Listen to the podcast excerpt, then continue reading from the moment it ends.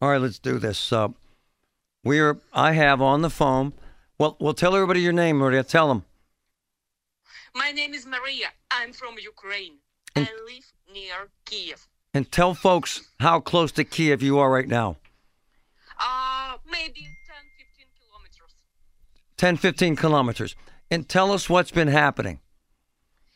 Uh, from yesterday, from 5 a.m., Russian drones bombs all Ukraine territory, airports, military objects. Uh, we woke up at 5 o'clock with sounds of explosions. All last day was explosion on all territory of Ukraine. Tomorrow we woke up at 6 o'clock a.m. with explosions too. Today, Russian troops uh, tried to go to Kiev. We had a lot of attacks from aircrafts and from tanks in the north of Kiev. But now Kiev is still Ukraine. Maria, tell our listeners, because I, I got amazing text messages from you. You were ready to dig in and fight, are you not? Tell us. Ah, we will fight to that. Every man, every woman will fight for every meter of our land. You you have uh, do you have weapons? I, I saw in one of your texts you have Molotov cocktails. Ah, uh, civil uh, haven't weapon, haven't weapons, haven't guns, but police and army have. But all civil make all to protect their homes. And and you have food and water, Maria. Yes, we have food, water, electricity, internet. Now all is quiet, but we don't know what will be at night. Maria, what would you want? What would you like America and Americans to do? Mm?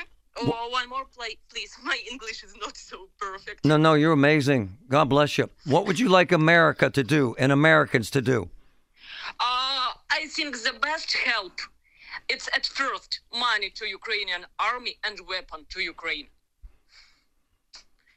We will fight to the end, but at some time it money and weapon will be end too. My um, question might sound stupid, but are you afraid, Maria? No. We are sure that we win in this war. I was watching all the video and reporting from where you're at in the last week, and, and it was if, as if life was normal. I was surprised to see that. Did folks not believe this was going to happen? Are you surprised? We know that it will happen once, but we don't know it will happen yesterday. We don't know that war uh, started yesterday. We know about uh, aggression from Russia. We know about situation. We know about uh, uh, army near our border, but we don't.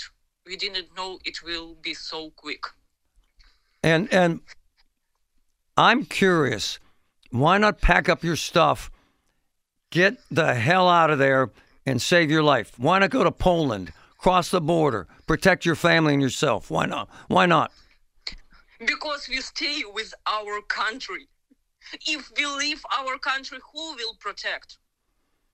Who will protect our lands from fucking Russian aggression? All stay at homes. All normal Ukrainians stay at homes and ready to protect every meter. Maria, I love your courage. I love your tenacity. I love your commitment. What's your message to Americans, Maria? Pray for Ukraine.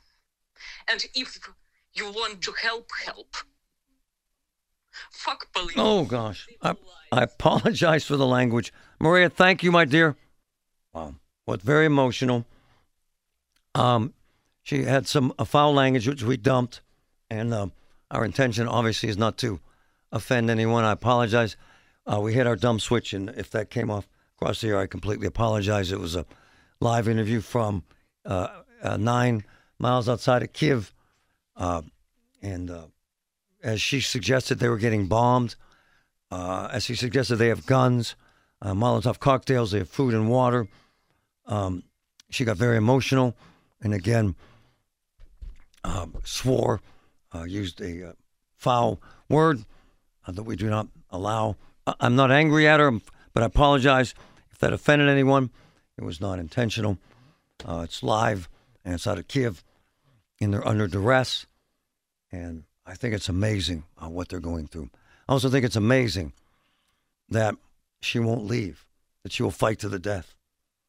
I think it's amazing. But it raises the question what should we do? What would you do? What sacrifice are you willing to make? We heard Guy Reschenthaler, Congressman.